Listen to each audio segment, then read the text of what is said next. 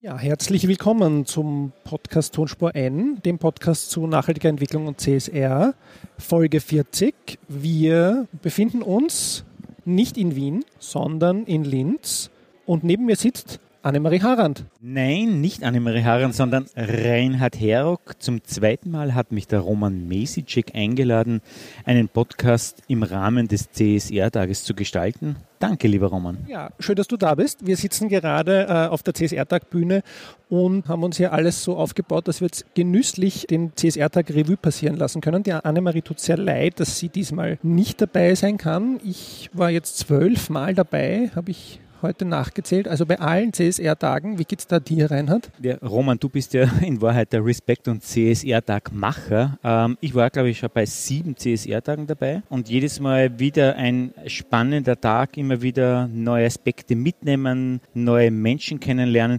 Aber trotzdem, es ist natürlich ein ganz großes Klassentreffen der CSR, oder? Ja, es ist einfach alle CSR-Beauftragten, alle Nachhaltigkeitskoordinatorinnen der wichtigsten Unternehmen, würde ich sagen, oder jener Unternehmen, die sich da ernsthaft oder auch äh, hauptsächlich aus PR-Gründen, es ist total egal, engagieren, alle sind sie da. Werden wir darauf später noch ein bisschen drauf eingehen, wer aller was erzählt hat. Vielleicht noch ganz kurz zu den Rahmenbedingungen, wie wir das immer machen beim Podcast. Wie kann man uns kontaktieren? Also unter Tonspur N ist unser Twitter-Handle, den wir sehr gerne beantworten, per E-Mail podcast.tonspur-n.eu. Mich unter Roman Mesicek, die Annemarie, auch wenn sie jetzt nicht da ist, natürlich unter Annemarie Harand und den Reinhard. Unter reinhard.herock.at. Ja, aber auf Twitter. Twitter at herock. Genau, ja, weil Twitter ist doch unser Medium. Ja.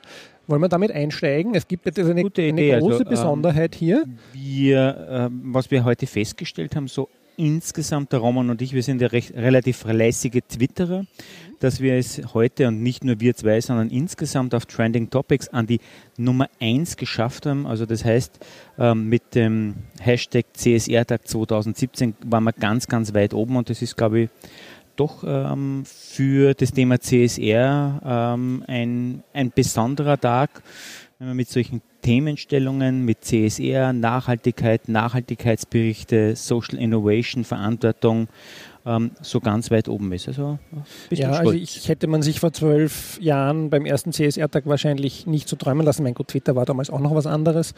Aber generell, glaube ich, macht sich auch bezahlt das Respekt sehr stark, auch in soziale Medien, äh, wenn man so will, unter Anführungszeichen investiert hat in den letzten Jahren, also sich bemühen, hier stark Präsenz zu zeigen. Und ich glaube, das bringt insbesondere was in, hinsichtlich der jungen, jüngeren Generationen oder eben der sehr aktiven. Ganz genau, ganz genau, Ja. sehe ich auch so. Ja. Ja. Also wir sind gleich mit einem Highlight des Tages somit eingestiegen, ähm, aber vielleicht nochmal äh, von Beginn weg. Österreichischer CSR-Tag, der 12. heute am 11. Oktober in Linz bei der Föstalpine. Da kommen wir darauf auch nochmal kurz zurück. Zum Thema Better Together. Also im Prinzip ging es um Partnerschaften. Passt ganz gut in unsere MPO, Non-Profit-Serie, die wir in der letzten Einheit gestartet sind. Aber heute wollen wir eigentlich uns ein bisschen einfach das Programm Revue passieren lassen, hier auf der Bühne sitzend und äh, einfach erzählen, wie es uns gefallen hat, würde ich sagen, oder? Ganz genau. Ja, das das ist ja gute. Wie ist dein Eindruck insgesamt, Roman? Also ich finde, es war sehr gut besucht, sehr vielfältig, sehr positive Stimmung. Es war ein guter Tag. Es ist ja immer mit Linz, Wien oder überhaupt generell einen Tag in den Bundesländern zu veranstalten, wo doch die meisten Unternehmen ihr Headquarter in Wien haben, vielleicht ein wenig Risiko. Aber es war ein vollgefüllter Saal. Ich finde, ich war den Eindruck, also es ist kein Grund, nicht in die Bundesländer zu gehen, wenn man ein gutes Programm hat, eine gute Rahmenbedingungen, da gute Referentinnen und Referenten und Speaker, dann, dann ist es, glaube ich, relativ easy, unter Anführungszeichen, Menschen aus Wien ähm, hinauszubewegen für einen spannenden Tag. Und es war ein wirklich spannender Tag. Und wie du schon gesagt hast, auffällig wieder extrem viele Leute waren da, der Raum, Raum war rappelvoll. Ähm, ja, und schon zwei Wochen vorher war der, der CSR-Tag ausverkauft. Ja. Ja, also das, äh, was mich natürlich auch besonders freut, also wir haben durchgezählt und ein Foto gemacht, also 17 äh, Personen aus dem Umfeld meines Studienganges waren da, also Alumni, Studierende und Lehrende, wie der Reinhard ja auch einer ist.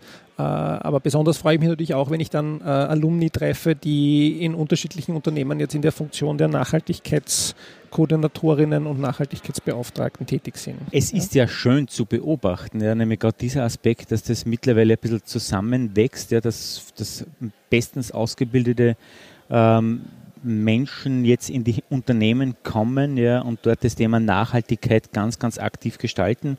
Ähm, es wächst zusammen und ich glaube, dieser Multiplikator, der über die Ausbildung ja, und über die Unternehmen entsteht, ist nicht zu unterschätzen, vor allem längerfristig. Ja. Es gab heute ja auch eine Wortmeldung einmal zum Thema Ausbildung und Nachhaltigkeit, SDGs stärker als Querschnittsmaterie verankern. Das ist ja das eine, was wir schon lange diskutieren. Aber generell habe ich auch den Eindruck, dass äh, ja nicht nur bei uns, äh, auch an anderen Hochschulen die Qualität dieser Nischenausbildung, Umweltmanagement, Nachhaltigkeitsmanagement deutlich gestiegen ist und wir einfach das jetzt auch hier sehen und ein wenig jetzt sozusagen als schon lange in der Szene sitzende und tätig seiende die Früchte ein bisschen ernten können, weil die Diskussionen werden einfach qualitativ hochwertiger. Ja.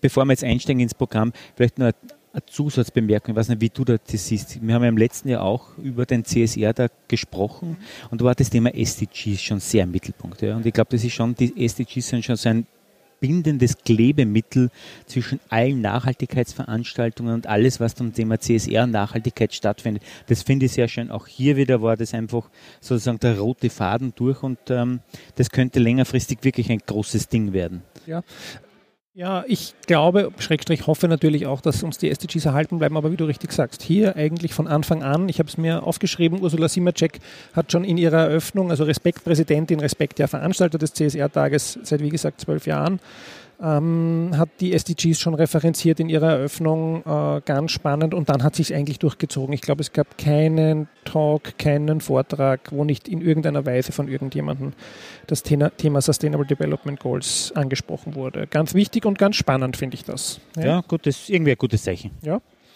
Wer noch mit eröffnet hat, äh, war der Wolfgang Eder, Vorstandsvorsitzender der FÖST. Äh, da habe ich mir äh, Ganz lustig notiert eigentlich, ja, wie er sozusagen den Bogen gespannt hat von der Föst als, äh, wenn man so will, Umweltverschmutzer in der Region oder der, die, die halt noch keine Filter hatten irgendwann einmal früher, hin zu einem, wie er es gezeichnet hat, Musterknaben. Ob das jetzt wirklich der Musterknabe ist, äh, Tatsache ist, dass hier sehr hochwertiger äh, konkurrenzfähiger Stahl äh, mit sehr geringem ökologischen Fußabdruck produziert wird. Aber fand ich eine sehr spannende, vielleicht ein bisschen launige, aber sehr nette Eröffnung. Ja. Jedenfalls ähm, den Bogen, den er geschlagen hat, war ja sehr interessant. Ja. Früher unter Anführungszeichen die zwei Seiten, auf der einen Seite die Industrie und auf der anderen Seite damals die ähm, erstarkenden, entstehenden Grünen. Ja. Und heute sind es, ähm, ja, so wie es, der, wie es ein bisschen erzählt hat, eher schon Partnerschaften zwischen genau. Industrie und, und, und, und, und gründenkenden Menschen. Das ist auch ein gutes Zeichen. Ja. Sagen wir, ich nehme es einmal so, es ist ein gutes Zeichen. Ähm, und nach diesen Vorstellungen von äh, Präsidentin Simacek und Wolfgang Eder ging es dann direkt in die Keynote, die sehr spannende Keynote. Aber sag mal, wie hast du es mitgenommen? Die Keynote, von der, die Keynote war von der Tina Christiansen-Nielsen. Äh, hat ein bisschen über Projekt Move, the Elephant for Inclusiveness berichtet. Ja. Also ich finde erstens einmal vom rhetorischen, so wie sie das Thema gebracht hat, war sie einmalig. Ja. Sie hat also wie selten eine Speakerin mit dem Publikum extrem gut interagiert, er hat mit das Publikum mitgenommen zwischen laut und leise. Das gefällt mir sowieso jemanden, der im Thema Präsentationstechnik ein bisschen drinnen ist. Allein das war schon und ich glaube, das war so ein echt guter Impuls für diesen ganzen Tag, ja, der uns irgendwo, ja, und das Thema Innovation oder was ist auch möglich und das Thema ähm, Bias ähm, gut eingeführt hat und ja, den Boden gelegt hat für coole Diskussionen. Ja. Also ich war auch sehr begeistert, was mich, also vielleicht nochmal generell, sie, sie, hat halt gesprochen groß über die Loss of Empathy auch, also den Verlust der Empathie in unserer Gesellschaft und wie schwierig es ist, Verhaltensweisen äh, zu ändern, Behavior of People, äh, also to change that und überhaupt generell sind wir ja alle sehr veränderungsresistent. Ähm, und da hat sie eigentlich einen sehr äh, weiten Bogen gespannt. Also der, bevor ich da noch was Inhaltliches sage, fand ich das besonders ansprechend auch, weil wir ja beim CSR-Tag doch teilweise sehr nüchterne und äh, fachliche Vorträge erlebt haben und auch später dann noch erlebt haben. Und sie hat so das äh, Pferd von der ganz anderen Seite aufgezäumt. Sie ist Anthropologin, ähm, auch ganz ein anderer Zugang. Eine Kollegin hat gemeint, hier hätte ich nie gedacht, dass beim CSR-Tag mal eine Anthropologin die Keynote hält, ja, äh, weil die halt die Welt schon ganz anders sehen als die Techniker und als die Wirtschaftler. Ähm, aber das finde ich einen sehr mutigen Schritt einerseits und ich glaube, er hat sich bezahlt gemacht. Ja, also, ja mit ja. Sicherheit. Interessant ist natürlich, dass wir hier heute in der Föst Alpine sitzen, eine so. Männerwelt, ja, mhm. aber was Vorstände und andere Dinge betrifft, ja. Und der CSR-Tag war von Frauen geprägt, ja von der Keynote bis hin zu den ähm, Menschen, die in den einzelnen Sessions aufgetreten sind, das war von Frauen geprägt und ich glaube, das ist auch sehr wichtig, nämlich gerade weil du gesagt hast, CSR und GAI, das kann oft sehr technisch sein, ja, dass einfach wirklich ja das Thema Empathie und Emotion einfach da auch eine Rolle spielt und das war, glaube ich, sehr, sehr wichtig und ist eine neue Dimension äh, rund um das Thema CSR. Und ich glaube auch, wenn wir uns oft äh, anhören bei Veranstaltern, die man vielleicht dafür kritisiert, jetzt wieder nur Männer überall am Panel zu haben, ich finde, das ist ein großartiges Gegenbeispiel hier, äh, was wir heute erlebt haben. Aber vielleicht nochmal zurückkommen zur Tina. Ich weiß, sie hat da so ein Bild gezeichnet. Ich habe eine kurze Mini-Zusammenfassung währenddessen geschrieben, die gebe ich in die Shownotes. Ähm, und ich fand dieses Bild äh, so spannend, wo sie eben sagt, ja, deshalb Elefant. Der Elefant ist sozusagen unser unbewusster Teil, der äh, automatisch reagiert im Prinzip auf Basis unserer Muster und sozusagen wir sind eigentlich nur der, der versucht zu steuern, unser rationaler Teil, wie der Elefant sich bewegt. Darum hat sie immer den Elefant da genommen und das fand ich äh, ein wirklich spannendes Bild. Ähm, und sie hat eben versucht, uns ein paar Beispiele zu geben, wie kann man aus seinem Personal Bias, also aus seiner eigenen äh, Sicht auf die Dinge mal rausgehen und die Perspektive wechseln. Und das äh, hat sie genannt Flip It Questions und das wollte ich eben noch kurz bringen, weil ich äh, fand das ganz spannend, wo sie eben darauf äh, hinweist, dass man sich immer überlegen soll, wenn man zum Beispiel einen Vortrag hört von einer, einer schüchternen Person, dass man sich selbst fragen soll, würde ich diesen Vortrag genauso bewerten, wenn das jetzt eine total extrovertierte Person wäre. Und das muss man eigentlich im Prinzip gar nicht beantworten, weil sie sagt, in dem Moment, wo man darüber nachdenkt, hat man schon seinen Bias im Prinzip zu einem gewissen Grad überwunden. Und sie hat ein paar so kleine Anregungen gegeben und ein paar Webseiten findet man dann auch in den Shownotes, äh, wo sie sagt, das kann man eigentlich überwinden. Ja, und das fand ich ja wirklich sehr schöne, äh, ja, sehr schöne Keynote. Ja und mehrere äh, auf Twitter, aber auch dann auf Facebook äh, Kolleginnen und Kollegen haben ein Zitat, was sie zum Schluss gebracht hat, äh, sehr geschätzt und darum möchte ich das jetzt auch nochmal hier äh, äh, wiedergeben. Äh, auch wieder von einer Anthropologin, einer Kulturanthropologin, Margaret Mead, das hat sie am Ende gezeigt. Um, ähm, Never doubt what a small group of thoughtful, committed citizens can change the world. Indeed, it's the only thing that ever has. Also sozusagen eine kleine Gruppe von äh, engagierten Menschen, äh, soll man nicht anzweifeln. Das ist immer das, was zur Veränderung mal beigetragen hat, beziehungsweise diese begonnen hat. Ja. Und das fand ich ein sehr schönes Zitat und da habe ich gesehen, dass auf Twitter als auch auf Facebook sehr viele das auch so gefunden Ziemlich haben. Ziemlich ein mutmachendes Zitat. Ja, genau. ja, weil oft, du kennst ja das eh, weil du bist eh sehr gut in der Szene verankert, dass viele Menschen sich fragen, zahlt es sich überhaupt aus, ja, Engagement und so weiter, ja. weiter zu tun. Ja. Und ich glaube, das ist einfach schon ein sehr mutmachendes Zitat und sie hat ein paar nette Beispiele auch gebraucht, also insofern, ja, macht weiter. Es geht eh nur ums Tun, relativ genau. einfach. Ja. ja. Ja, also nach diesem mutmachenden Start äh, kam ein Panel, äh, da ging es um Collaboration, also um Zusammenarbeit. Da saßen dann unterschiedliche Personen noch einmal, war wieder Wolfgang Eder war wieder dabei. Die Petra Künkel vom Collective Leadership Institute. Die Laura Di Vito äh, von der Universität Amsterdam und wieder die Tina Christiansen. Da muss ich sagen, war jetzt vielleicht jetzt keine große neue Erkenntnis für mich dabei. Ich weiß nicht, wie du das siehst. Also da ging es wieder darum, Partnerschaften als Basis für Erfolg sind super und wichtig. Ja, okay, kann ich, kann ich mittragen. Sind ein paar Positionen vertreten worden, die halt notwendig sind, damit wie Partnerschaften funktionieren. Ich glaube, der Wolfgang Eder und andere haben eingebracht, das Thema Sprache überhaupt, ja. Ähm, das Thema Kultur, ja, es sind schon ein paar wichtige Aspekte, die man einfach, wenn es um Partnerschaften geht, über ja, Grenzen hinweg, ja, die man einfach beachten sollte und mit einfach ordentlich und es ist ja dann weitergegangen in einer, in einer Session über das Thema ähm, Cooperation und Collaboration, mhm. ja, wo aber so weitere Punkte noch angesprochen worden sind, die notwendig sind für funktionierende Partnerschaften. Ja. Genau, ja. Also vielleicht ein, eines, ein Wort, das da schon gefallen ist und das uns dann ein bisschen durch den Nachmittag begleitet hat, begleitet hat war das Thema Vertrauen. Ähm, wir haben äh, natürlich hier das sozusagen als sehr breiten Begriff, den sich alle erwarten und alle wünschen, wie man sozusagen diesen Vertrauensaufbau passt, wurde da, schafft, da wurde da jetzt nicht angesprochen. Das ist wahrscheinlich auch ein bisschen schwierig in der kurzen Zeit. Und das ist natürlich, wie wir bei vielen Dingen wissen, ein sehr langwieriger Prozess, äh, so einen Vertrauensaufbau überhaupt äh, hinzubekommen, gerade für Unternehmen oder in Partnerschaften.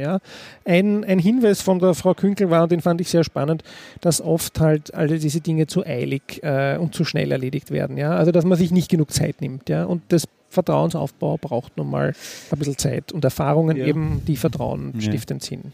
Ja. Das also hat das der Warren Buffett gesagt, vielleicht nicht im Zusammenhang mit dem CSR, ja. Aber Warren Buffett hat gesagt, es braucht 20, 30 Jahre, bis man Vertrauen, Reputation Vertrauen aufbaut. Ja. ja. Aber es geht, dauert oft nur Sekunden, Minuten, bis dieses Vertrauen kaputt ist. Ja. Beispiel VW, Diesel, Audi und so weiter.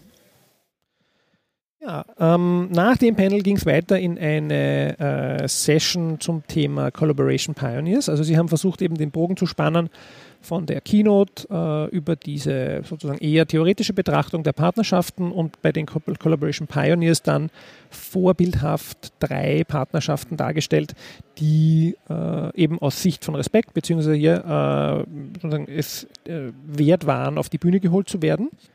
Ja, dann haben wir drei Collaboration Pioneers eben kennengelernt, die AG Gentechnik Frei, K, CSI und den Alpenkarpaten-Korridor. Ähm, ich glaube, der hat dich am meisten fasziniert, der Alpenkarpaten-Korridor, oder? Ja, aber jetzt äh, mit zwei relativ untypischen Kooperationen, wie man es jetzt vielleicht im ersten Moment nicht erwarten kann. Auf der einen Seite eine NGO und auf der anderen Seite die ASFINAG, ja, ähm, haben sie auch in einem wahrscheinlich langwierigen, aber spannenden und sehr von Vertrauen geprägten Prozess einfach entschieden, eine Brücke zu bauen, ja, um einen Wildtierwechsel möglich zu machen.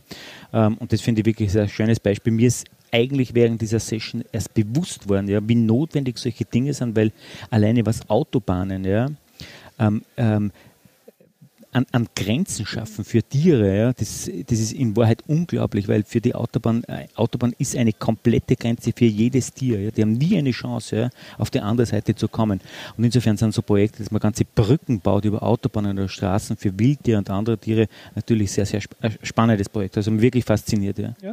Also ich fand es auch sehr interessant, vor allem wurde da gesagt, die Karpaten als grüne Banane von Europa. Habe ich noch nie gehört. Natürlich, ich meine, ich kenne mich ja nicht aus mit Geografie und Biodiversität und Migration von Tieren, aber ähm, insbesondere das natürlich auch Themen, die zu den SDGs sehr stark gehören, das Thema äh, Migration, äh, Migration von der Biodiversität äh, in dem Kontext ein ganz besonderes. Ja.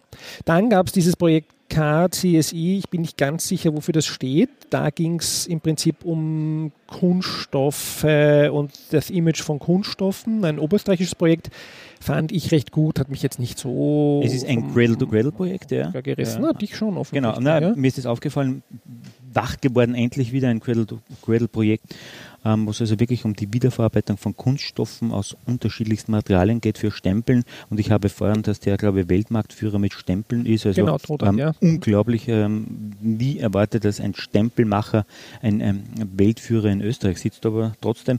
Aber das Thema, glaube ich, CSR Nachhaltigkeit sehr, sehr ernst nimmt. Also hat mich sehr überrascht. Ja. Ich fand wie gesagt, nicht ganz so äh, gut, weil ich bin da immer halt sozusagen ein bisschen skeptisch. Natürlich ist es gut, wenn man den Kunststoff möglichst oder das Erdöl möglichst hochwertig als Kunststoff verwendet, aber am Ende des Tages war es dann doch immer noch mal ein, ein äh, nicht nachwachsender Rohstoff. Aber im Prinzip vom Versuch her äh, sehr gut angelegt und wahrscheinlich auch so hier in der Region ein ganz wichtiges Projekt. Ja. Und als zu guter Letzt gab es dann noch die AG Gentechnik Frei, die haben ja auch heuer beim Trigos gewonnen. Ähm, also das ist ein ganz spannendes Projekt, wo man auch hört, da ist schon viel passiert. Die Frage, äh, wie geht es weiter, wurde ihnen gestellt und sie sind auch ganz begeistert davon, äh, dass sie schon so weit sind. Aber sie haben zum Beispiel dann das Stichwort Fleisch äh, angesprochen und haben gesagt, also da ist wirklich noch viel zu tun für sie, um da, äh, sag ich mal, äh, als AG weiter zu tun. Ja? Was ich an, drei, an, an allen drei sehr interessant finde, also sie sind, glaube ich, wirklich stellvertretend für unterschiedlichste Projekte, die in Österreich derzeit so über die Bühne gehen und es sind so unterschiedliche Themen, das macht wirklich ähm, Mut und da sind wir eh wieder bei der Tina Christiansen, also dieses ähm, es zahlt sich aus, so in kleine Projekte auch zu investieren. Ja. Ja, dann ging es in die Mittagspause, die war sehr nett und ein bisschen länger, das fand ich ganz angenehm, ein bisschen über eine Stunde sogar, man hatte viel Zeit, sich auszutauschen. Immer wieder dieser, schon das, der Bedarf oder einfach der Wunsch ja, nach Austausch, nach Netzwerken. Es sind ja doch viele, die sie ja ein, zweimal maximal im Jahr sehen und finde ich cool und da entstehen oft äh, gerade diese äh, spannenden Projekte, die wir zuerst am Anfang besprochen haben oft. Ja. Und dann ging es in die Nachmittagssessions, da gab es äh, ganz viele Parallele. Wir haben jetzt vier besucht und über die reden wir kurz, würde ich sagen. Also ich habe jetzt äh, vielleicht zu der einen nicht ganz so viel zu erzählen. Das, äh, der Titel war Verantwortungsvolle Konsum- und Produktmuster. Da bin ich hingegangen, weil ich den Titel so spannend fand. Dann muss ich gestehen, war das weniger eine interaktive Session, sondern mehr drei Unternehmen präsentieren ihre Aktivitäten, das war Rewe, Lenzing und Wienerberger. Das ist schon sehr interessant, die machen sehr viel. Äh, ich muss mich selber sozusagen schelten, weil ich habe gerade alle drei Nachhaltigkeitsberichte intensiv gelesen. Jetzt habe ich dort wenig Neues erfahren.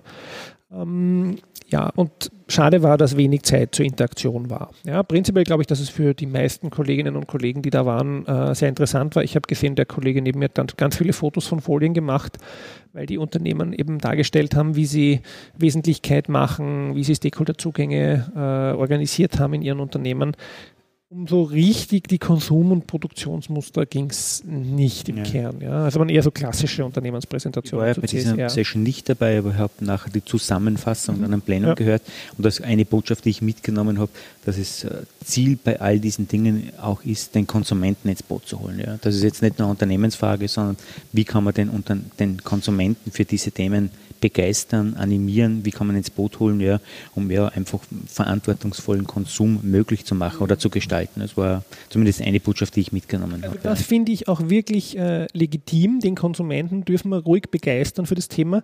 Äh, man muss nur aufpassen, finde ich immer, und da habe ich ja eh schon öfter im Podcast wiederholt, dass man dem Konsumenten zu viel Verantwortung dafür zuschreibt. Ja? Also wenn die Unternehmen beginnen, Konsumentinnen und Konsumenten für SDGs und Nachhaltigkeit zu begeistern, ja sofort aber dann nicht sich darauf ausreden, der Konsument kauft es ja nicht, äh, ich kann nichts dafür. Ja? Also sozusagen auf der einen Seite ist es natürlich nachhaltiger Konsum, aber nicht umsonst heißt das SDG Konsum und Produktion.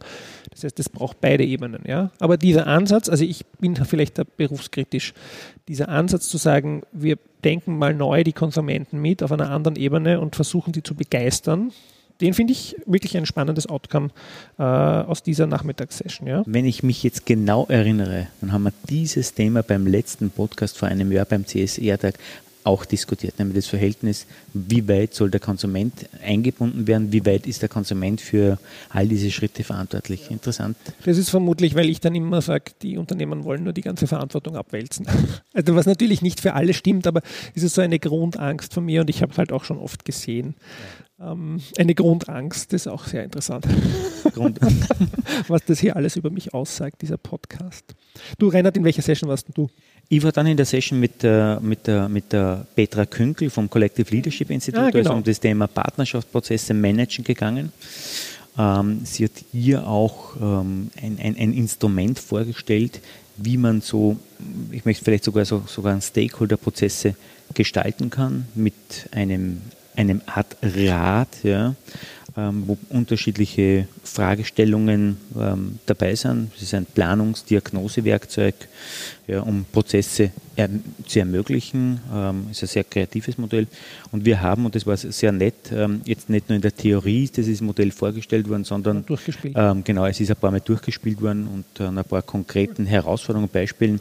Und es war für jeden sofort lebendig. Es ist ein relativ einfaches Modell, ähm, es ist nachvollziehbar und kann durchaus auch in die Praxis, also in der Arbeit von Unternehmen, aber auch von Startups, von innovativen Unternehmen und so weiter, ähm, relativ locker eingesetzt werden. Ja, na, also das äh, hätte ich auch gern gesehen, aber wie gesagt, ich habe mich die, die Frau Petra Künkel, sehr interessante Persönlichkeit, die ist ja unter anderem beim Club of Rome dabei und so weiter, also bei unterschiedlichsten Institutionen, die hat was zu erzählen, ja, ähm, betreut und berät große und kleine Unternehmen, also ähm, war schon interessant. Mhm. Ja. Und dann ging es in die zweite Runde der Sessions. Da war ich bei einer Session mit dem Titel NADIVEC plus GRI. Äh, das ist für alle Insider jetzt hier, die wissen schon, worum es geht, äh, um Nachhaltigkeitsberichterstattung, neue Gesetze, die es gibt und den Standard dazu mit GRI. Ähm, da kann man doch wirklich, äh, ohne zu übertreiben, sagen, eine sehr trockene Session, ähm, aber mit einer sehr guten Präsentation zu Beginn von Ernst Young, muss ich sagen, die sowohl das Gesetz, das jetzt kommt zur Berichterstattung, als auch die neuen GRI-Standards, als auch eine aktuelle Studie zu Nachhaltigkeitsberichten, die Ernst Young gemacht hat, ähm, sehr schlüssig dargestellt hat. Also ich habe einiges Neues gelernt, vielleicht auch diese aktuelle Zahl, äh, wie viele Unternehmen in Österreich sind von dem äh, Nachhaltigkeitsberichterstattungsgesetz äh, betroffen. Circa 120 werden das sein. Ähm, auch mal wieder schön, das aktualisiert zu haben, ein bisschen was zu den Standards. Ähm, Ungefähr 50 Prozent der Unternehmen, die momentan an der Börse notiert sind, machen einen Nachhaltigkeitsbericht und ungefähr 110 der Top 500 Unternehmen in Österreich nach Umsatz gerechnet machen einen Nachhaltigkeitsbericht. Also das ist eigentlich äh, ganz äh, okay, findet Ernst Young, ist auch leicht gewachsen in den letzten Jahren. Öffentliche äh, Unternehmen, also Unternehmen großteils in öffentlicher Hand, äh, stehen wir auch bei 50 Prozent. Das ist immer wieder eine Zahl, die ich nicht bereit bin zu akzeptieren, weil ich glaube, ein Unternehmen in öffentlicher Hand, das zum also im Prinzip äh, den Bürgerinnen und Bürgern verpflichtet ist, sollte schon lange äh, über alle seine ökologischen, sozialen und ökonomischen Auswirkungen transparent berichten müssen. Ja.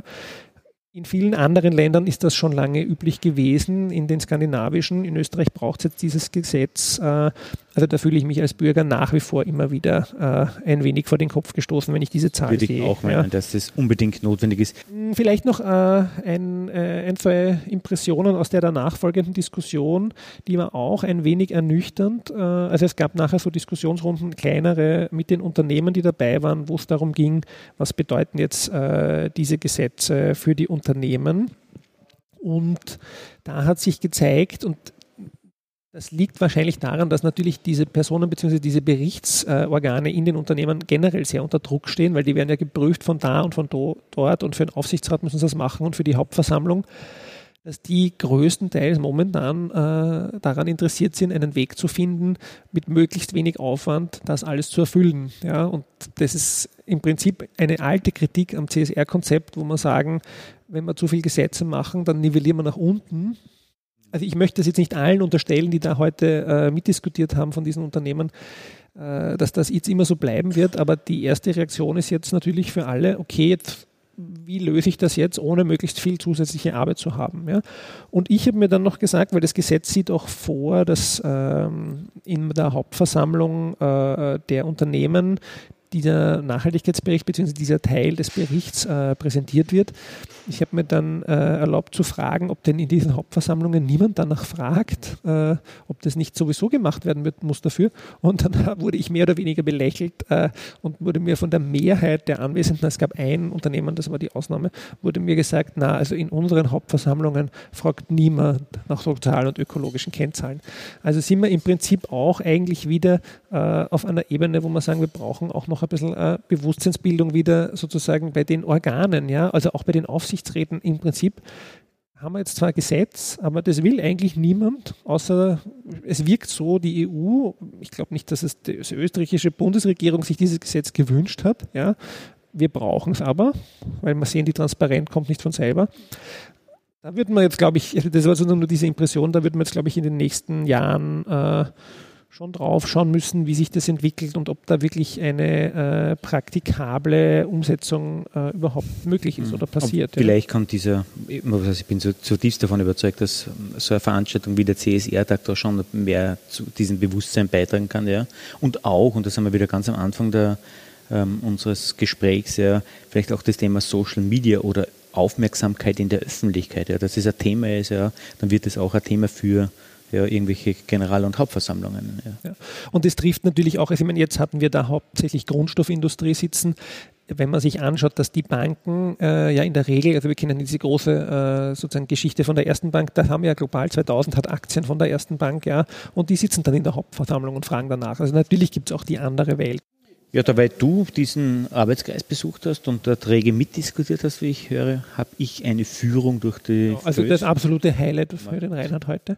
Das die war nicht, Führung? Es war, es war ein, ein wichtiger Punkt, wenn man schon mitten in der Föst, ja, im Föst-Gelände einen CSR-Tag ähm, ähm, miterleben darf und die Möglichkeit hat, die Föst zu besuchen, dann muss man natürlich das machen. Und das habe ich auch gemacht. Wir sind da durch eine ähm, circa eine Stunde mit einem Bus durch das gesamte Föstgelände gefahren, das ein Riesengelände ja, ist. Also ähm, das unterschätzt man komplett, wenn man da an der Autobahn vorbeifährt. Es ist ein Riesengelände. Ja.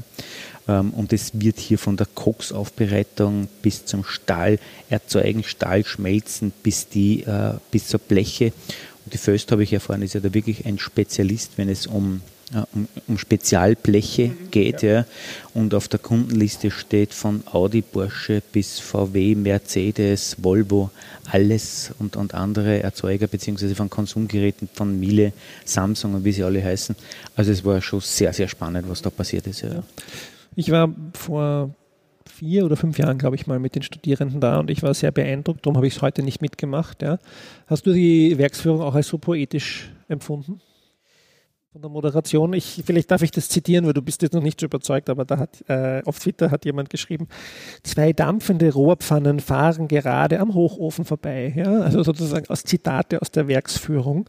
Äh, oder ähm, ein Großteil der äußeren Anlagen stammt noch aus 1938, aber es kommt auf die inneren Werte an. Ja, also das fand ich sehr äh, unterhaltsam. Oft ist es ja genauso eben, das ist ja auch das Ziel von so Führungen, Unternehmen irgendwie zu präsentieren. Aber ich glaube, das machen sie hier schon sehr gut. Ich, ich meine, wir sind hier in der Stahlwelt, sitzen ja. wir mit, mit Museum.